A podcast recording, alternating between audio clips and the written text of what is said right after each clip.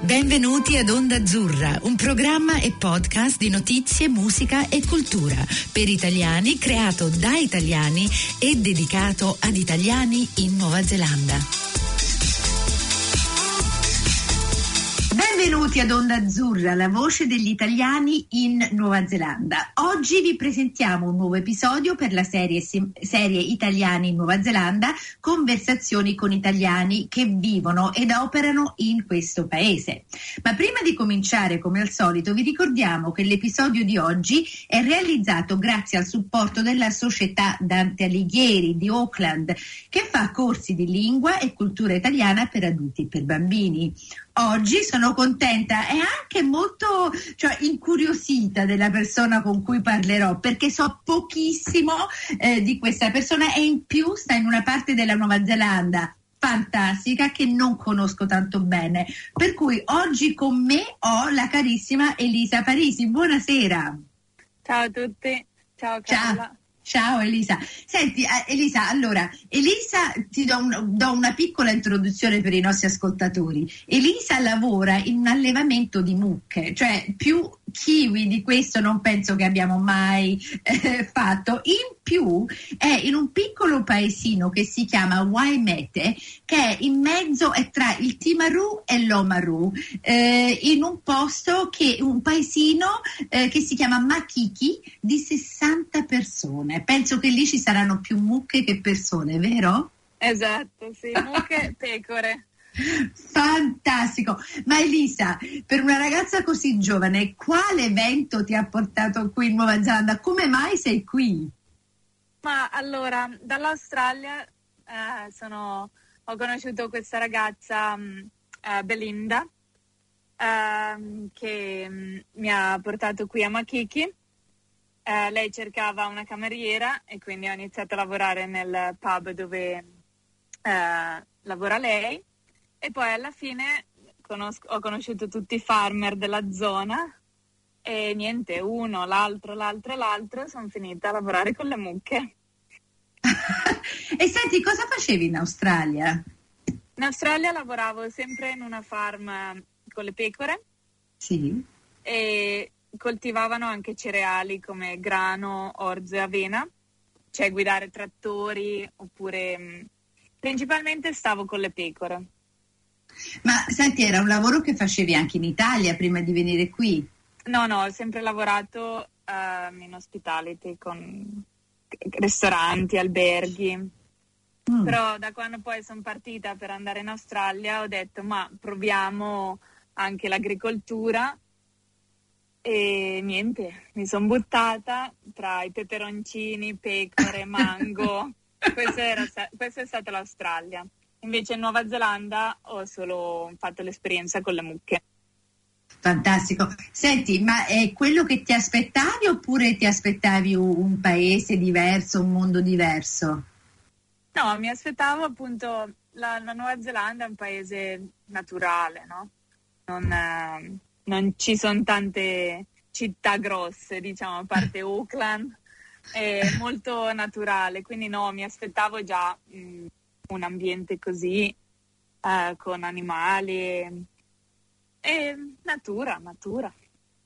E senti, per i nostri ascoltatori che non conoscono bene l'Italia, puoi spiegare esattamente dove sei eh, in Nuova Zelanda, eh, quanto sei lontana da un, paese, un paesino che si conosce di più, eccetera?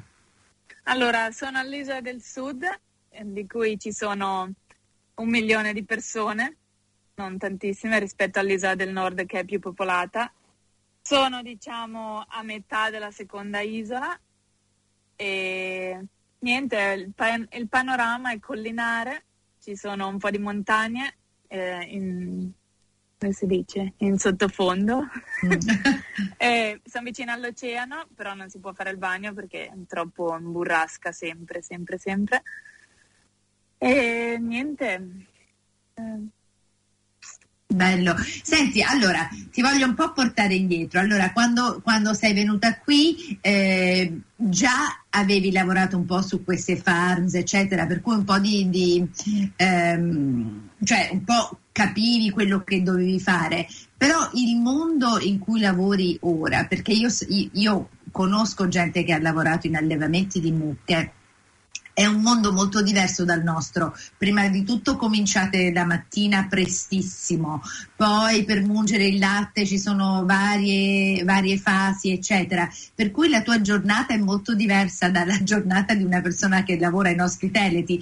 Ci puoi raccontare un po' come si svolge la tua giornata, quello che fai, quello che vedi? Un po' mi, mi voglio un po' rendere conto della tua vita. Allora, la mia sveglia suona alle tre e mezza del mattino. Aiuto! Per diciamo sette mesi all'anno, perché poi le mucche per cinque mesi, non, eh, più o meno due o tre mesi non vengono munte. Uh, poi mh, alcune per... se mungo uh, alle quattro inizio, quindi ho mezz'ora di colazione, diciamo alle tre del mattino, tre e mezza, ma non so mai cosa mangiare o cosa bere perché non, c'hai quella cosa che qua è chiuso nella, nella gola, non passa giù niente. E niente, quindi poi qualcuno porta le mucche al capannone o un'altra persona munge, quindi iniziamo che siamo in due e poi arriva un'altra persona alle 6 del mattino. Verso le otto e mezza abbiamo finito di mungere tutte le mucche, ne abbiamo 950. Madonna, 950! Sì. Wow! Tanto. Quindi sono quattro ore, quattro ore e mezza di mungitura. Um, poi facciamo un'ora di colazione a casa, torniamo a casa, facciamo quest'ora, poi ritorniamo nella farm e facciamo un po' di manutenzione, tut, tutti e tre, lo staff è di tre persone, uh, facciamo un po' di manutenzione oppure uh, diamo da mangiare alle mucche, cioè li, le spostiamo di prato in prato Mm. Dipende quanto devono mangiare perché ogni giorno c'è la quantità di, di ettari che bisogna dare. Uh, poi rimaniamo fino verso 11 e mezza, mezzogiorno e poi torniamo a casa per il pranzo, che è di un'ora, un'ora e mezza. E all'una e mezza di pomeriggio ritorniamo a mungere fino alle quattro e mezza, cinque, cinque e mezza, dipende. Questo è quello che succede adesso, dopodiché in inverno non, uh, le mucche vanno in trasferta, non mungiamo, però diamo, siamo sempre con loro, iniziamo alle 8 del mattino, non è una, una giornata così piena di 12 ore, ma sono più 8 ore diciamo, o se non 7. Non sapevo proprio che io pensavo le, che le mucche venivano, io veramente ne conosco, conosco poco di questo mondo. Eh, non pensavo che avevano un time off nell'anno dove non, ven- non venivano mute. Come mai? Che ignoranza, sì, scusa. Adesso a ottobre ehm, avviene l'inseminazione, quindi ritornano ancora incinte quindi perdono un po' di latte, hanno esatto. un periodo di um, asciutta, in, itali- in, italiano chiamiamo asciutta, qua è dry off, mm. quindi rimangono uh, fuori dall'erba, stanno in prati di um, cavolo, kale, mm. cavoli e barbabietola, mm. quindi non mangiano più erba, mangiano questo un po' diciamo zucchero per tre mesi. Ah. Eh, e poi ritornano al capannone quando eh, al capannone per la mungitura quando partoriscono. Mm. Quindi ad agosto poi abbiamo le nuove nascite, mille vitelli che circolano nei prati. Che bello però! E si ricomincia poi alle 4 del mattino. Mm, aiuto, pazzesco. Senti, hai detto che siete in tre, allora c'è un manager e voi due? Uh, no, in realtà siamo in tre più una persona che è a casa quando siamo tutti e tre insieme, uh, nei suoi days off, uh, siamo a rotazione. In ah. più eh, c'è il mio capo, quindi sì, un manager principale, un secondo manager e altri due ragazzi e il mio capo, in cinque in totale. Wow, e eh, tu hai a che fare con la nascita dei vitelli? Sì, sì, ho visto nascere, ho visto mucche un po' con la febbre dopo che partoriscono, quindi poi sì, diciamo che gli facciamo una flebo, uh, una flebo qua nel collo. Ah. Sì, ehm, poi sì, vitellini, tanti magari erano podalici, quindi abbiamo dovuto chiamare il veterinario, oppure i gemelli, anche lì il veterinario. Che bello, cioè è bello essere parte di questo ciclo di natura e di vita. Sì, sì, a me Anche... piace un sacco, poi ti dico, mia nonna aveva tre mucche rispetto a qua che ne abbiamo mille, quindi da piccolina stavo seduta su una balla di fieno ad aspettare che nascesse il vitellino per dargli la bottiglia col latte. È sempre stata un'emozione anche a casa vedere la nascita dei vitellini. Che bello. E senti, ehm, a parte questo, cioè anche il ciclo del, delle stagioni, eccetera, perché una delle cose che gli ascoltatori può darsi che non sanno che nell'isola del nord, siccome fa più caldo, eh, le stagioni un po' invece di essere più marcate, cioè uno passa da una stagione all'altra molto più ehm, non è ovvio Invece no. nell'isola del sud ci sta proprio l'autunno, l'inverno, la primavera, sì, sì. Le, le, stagioni sono molto più marcate, per cui sì. deve essere anche super interessante vedere il paesaggio eh, che cambia così tanto, perché lì si vedono alberi con le foglie rosse, eh, ah, gialle, invece qui siamo sempre in verde, estate e inverno. E senti, ma... mi sento un po' come essere a casa perché um, dalla Valtellina qui eh, più o meno lo stesso panorama, le stagioni ci sono, il freddo c'è. L'unica cosa che non nevica qua dove sono io, bisogna andare a Queenstown per vedere la neve, mm. però tre ore di macchina, quattro, mm. eh, eh, siamo sulle piste da sci. Bello, che poi non è tanto tre ore. No, no, fattibile.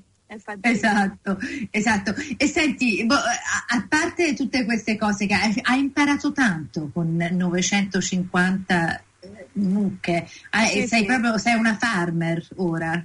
E non esagerare, ci vuole ancora un po' di esperienza, però no, adesso quest'anno è proprio arrivato un anno e l'anno scorso in questo periodo ho iniziato in questa, in questa farm, quindi ho, ho, visto tante cose, vedendo tutto l'anno il ciclo proprio della dairy farm come, com'è, ho visto tante cose, ho imparato, sì. Um, adesso sto per iniziare dei corsi che mi portano magari un pochettino un po' più in alto e vediamo magari um, um, manager position o qualcosa. Mm. Vedremo.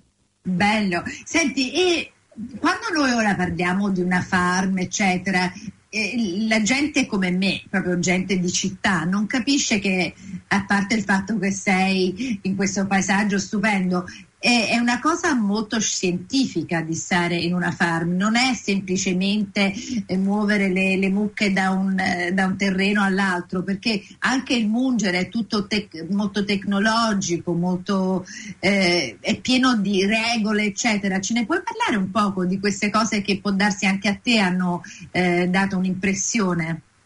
Sì, rispetto per esempio anche in Italia che eh, ci sono tante tecnologie anche in Italia, però penso che qua ci sia un po' più di evoluzione per quanto riguarda um, il tenere sotto controllo anche le mucche.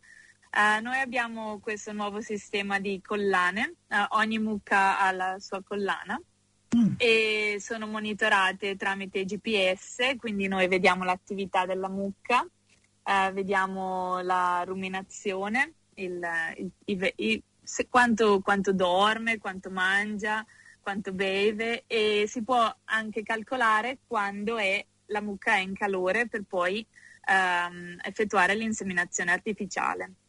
Mm. Perché adesso abbiamo un periodo di 11 settimane dove arriva un, proprio un tecnico ogni giorno e il computer ehm, separa in automatico le mucche in calore e quindi poi questo tecnico poi le insemina. È pazzesco sì. pensare quanto è scientifico, vero? Sì, sì. Per cui lui, molto, questo molto. tecnico, può scegliere proprio la mucca che sta nel, nella fase ideale e poi esatto. scegliere un'altra che dopo 3-4 giorni sta anche lei nella fase ideale, eccetera. Sì. Cioè, veramente. E senti, ti volevo anche chiedere un'altra, un'altra domanda un po' idiota da, da city girl, da ragazza di città. Le nostre mucche sono molto diverse dalle mucche italiane. Ma abbiamo la razza um, Prisona, ah. come la razza anche, che c'è anche in Italia, non abbiamo alcune razze italiane qua no, c'è la mucca proprio quella neozelandese con la, la faccia bianca. Mm. Eh, sì, sì, questa è proprio una razza pura neozelandese. Eh, per quanto riguarda la produzione di latte, più o meno siamo lì anche in Italia le varie razze hanno la stessa quantità, 10-15 litri al giorno di latte.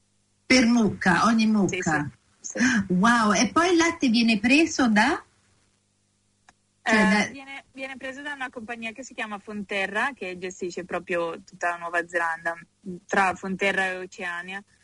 Eh, sono le più grandi, diciamo, fabbriche di, di trasformazione poi del latte. Qua viene tutto il latte nella nostra farma viene portato appena qua c'è uno stabilimento eh, dove viene tutto convertito in latte in polvere mm. per poi andare all'estero. Mm. Ah sì, è vero, perché Fonterra è uno dei più grandi esportatori. E senti, dove vivi? Cioè, vivi lontano da dove devi mungere le, le, le mucche oppure sei vicino in una casetta, la condividi con altri? com'è? No, no, la, la, casa è nella proprietà della farm, mm. eh, sono a 5 minuti di macchina da dove mungiamo perché questa rimane un pochettino fuori rispetto agli altri miei colleghi vivono proprio all'interno della farm e sono proprio lì, non, non usano la macchina per andare al lavoro ma usano la moto. Ah. Eh, sì, io devo usare la macchina, però niente, la casa è mh, mm, sotto col contratto, fanno questo contratto che lavori 50 ore settimanali e la casa è inclusa, l'affitto diciamo è incluso. L'elettricità e ehm, internet sono le uniche due spese che ho eh, sono a mio carico. E il mangiare? Devi mangiare? Eh sì. È il mangiare, devo mangiare qualcosa. Sì. Senti, sono super curiosa. Capisco che per un neozelandese lavorare in un farm, eccetera, eccetera, mungono le, le, le, le mucche, eccetera, eccetera, Però per un italiano cerchi di fare la mozzarella oppure un po' di ricotta. Eh, cosa fai? È una domanda naturalmente, una domanda solo strettissima italiana, no? No, no, ho provato, ho provato, anche perché mia nonna ai tempi faceva il formaggio, la ricotta e il burro, quindi non facevamo mozzarella. Però avevo 10 anni, 15, quindi non è che mi ricordo tanto, però ho provato, ho provato, ho guardato YouTube, eh, ricette da inventare mozzarella, però la mozzarella è proprio semplicissima, non pensavo che era così semplice. Mm. Però sì, no. però ci vuole un una tecnica di, del, sì, sì. tirarlo, eccetera. E in più, quando abbiamo parlato con dei casari eh, all'inizio, quando Onda Azzurra è andata in onda proprio per le prime volte, mi ricordo che uno eh, parlò eh, proprio del, del, tipo di d'erba ehm, che le, le, mucche mangiavano, che era predisposto a fare una mozzarella più buona. E poi un tipo di perché noi in Nuova Zelanda nostre, i nostri prati sono completamente diversi da quelli italiani. Noi abbiamo un prato molto più duro e più difficile da, da digerire. Eh, perché per, es- per, esempio al nord abbiamo un prato che si, un'erba che si chiama cucuia, non so se voi l'avete lì giù. Non so. No, qua, qua è tutto coltivato a, a clova. Clova, sì, quello, che è molto più... che fanno anche al miele. Esatto, sì. molto più soffice. Però dopo dipende anche quanto piove, sai, a, sì. all'interno è come noi col cibo, quanta acqua prendiamo dal cibo, queste cose qua, anche un po' anche la mucca deve mm. avere le sue proteine, anche, anche, il latte è diverso. Al nord penso che sia un pochettino più diverso, anche per il clima. Sì, sì, diverse... sì. Poi facciamo ogni, ogni, due mesi facciamo i test del latte, ogni mucca ha la sua provetta, mattina ah. e sera, ehm, e vediamo se la, la mucca è sana anche per quanto riguarda il latte, oltre a tenerla monitorata per quello che mangia. Sì, è per quello che dicevo che è scientifico, perché sì, tutta questa monoti- cioè eh, tutte queste cose sono abbastanza complicate. Senti, ehm, volevo sapere, per esempio, il weekend tu, oppure no, non necessariamente il weekend, però quando c'hai un giorno libero cosa fai? A parte penso che dormi se ti svegli alle tre e mezza di mattina, che, che altro sì. fai? Mi piacerebbe dormire fino alle 11, ma non si riesce. Anche nel mio giorno libero alle 6 e mezza mi ah, sveglio, gli uccellini, poi qua torno, essendo fuori da uh, macchine o comunque città, si sente molto la natura. No, mi piace andare a camminare in montagna. Ho fatto mm. un po' di escursioni eh, nella West Coast o anche qua attorno. Uh, un po di, sono andata un po di, in un po' di bivacchi mm. a esplorare un po' l'isola del sud. Uh, però no, camminare, esplorare la natura. Che bello. E senti, vai a fare la spesa in Timaru o Omaru per la settimana intera, ti, ti organizzi bene, ormai sarai un'esperta. Penso che all'inizio deve essere stato un po' difficile. Sì, all'inizio è stato difficile organizzarmi tutto, però no, adesso do... io ho sette giorni lavorativi e due uh, di libero ah. e poi ancora sette giorni lavorativi e due di libero e poi ho il weekend libero, tre giorni. Ah. Ah. Durante il weekend cerco sempre di andare via perché comunque hai tre giorni e puoi fare qualcosa, diciamo. Con due giorni liberi sono un po' ristretta. Certo, perché, perché non riesci. Ah, esatto. eh. Mm. Senti, eh, una cosa che, che, vorrei chiederti, per esempio per dei ragazzi che sono in Italia e che pensano oppure hanno un'idea di venire qui e fare un lavoro come hai fatto tu, cosa gli diresti? Ma tranquillo qua, tranquillo, si lavora bene, senza stress, um, si vive pacificamente, anche se faccio 12-10 ore al giorno, però in relax, non eh, col fiato sul collo di tante persone, cioè molto tranquillo. Anche se finiamo magari mezz'ora dopo di mungere perché qualcuno non si è svegliato, perché capita anche quello che sei lì che aspetti le mucche e non arrivano. E ti chiedi, ma come mai? Allora chiami la persona che doveva essere di turno. Ah, sono ancora nel letto, eh, vieni però nessuno, nessuno si arrabbia, si vive molto tranquillo. Che bello. E un'altra cosa che ti sono piena di domande, guarda Elisa, ti, ti vorrei chiedere così tante cose. E, ehm, ti affezioni di alcune mucche? Ci sono quelle che ami di più di altre? Sì, sì, ce n'è una in particolare che lei eh. non vuole entrare nella, non nella piattaforma, perché noi abbiamo una piattaforma rotante che ogni mucca entra una a una ah. eh, nel proprio nel cortile, diciamo, prima che entrano nella, nella piattaforma rotante per mungerle. Lei rimane lì sempre che mi guarda e dico ma vai dentro, ma no, no, devo spingerla sempre finché poi alla fine capisce entrare. Ma secondo te perché gli parli l'italiano? Eh, non lo so. Non lo so, italiano, inglese, non lo so cosa, che lingua capiscono. Beh, cioè, hanno diverse personalità secondo te? Sì, o sì, diversi sì. caratteri? Sì. Sì, sì, sì, sì, sì. Ci sono quelle un pochettino un po' più irritanti e un pochettino più, diciamo, che appena sentono un, un, un suono diverso magari fanno un po' uno shock, no? Ah. Eh, però no, ci sono quelle tranquille e quelle appunto un po' più birichine.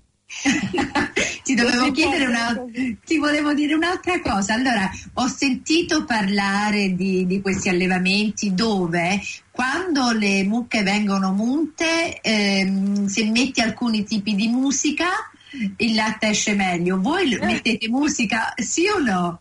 Noi abbiamo la radio. Sì? La radio che va, a tanti non piace, però c'è questo sottofondo. Sì, perché ci sono tanti rumori all'interno della, della mungitura nel, nella piattaforma rotante. Un po' il, la macchina che uh, sminu, sminutizza il grano, mm. perché uh, hanno anche dei cereali che arrivano all'interno. Poi altri rumori tra le mucche, questo è l'acqua, le pompe dell'acqua, tantissime tantissimi rumori. Quindi la musica è un po', sai, quattro ore sono lunghe, stai lì Sì. mh, ferma, le mucche pa- girano e tu sei sempre lì ferma, quindi è anche un po' noioso alcune volte. La musica ti, ci aiuta, noi. Le mucche non lo so.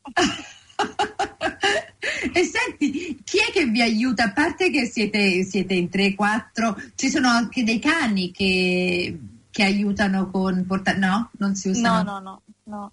C'è il proprietario della farma che ha un cane che ogni tanto viene, ma non è ancora addestrato bene al, al lavoro.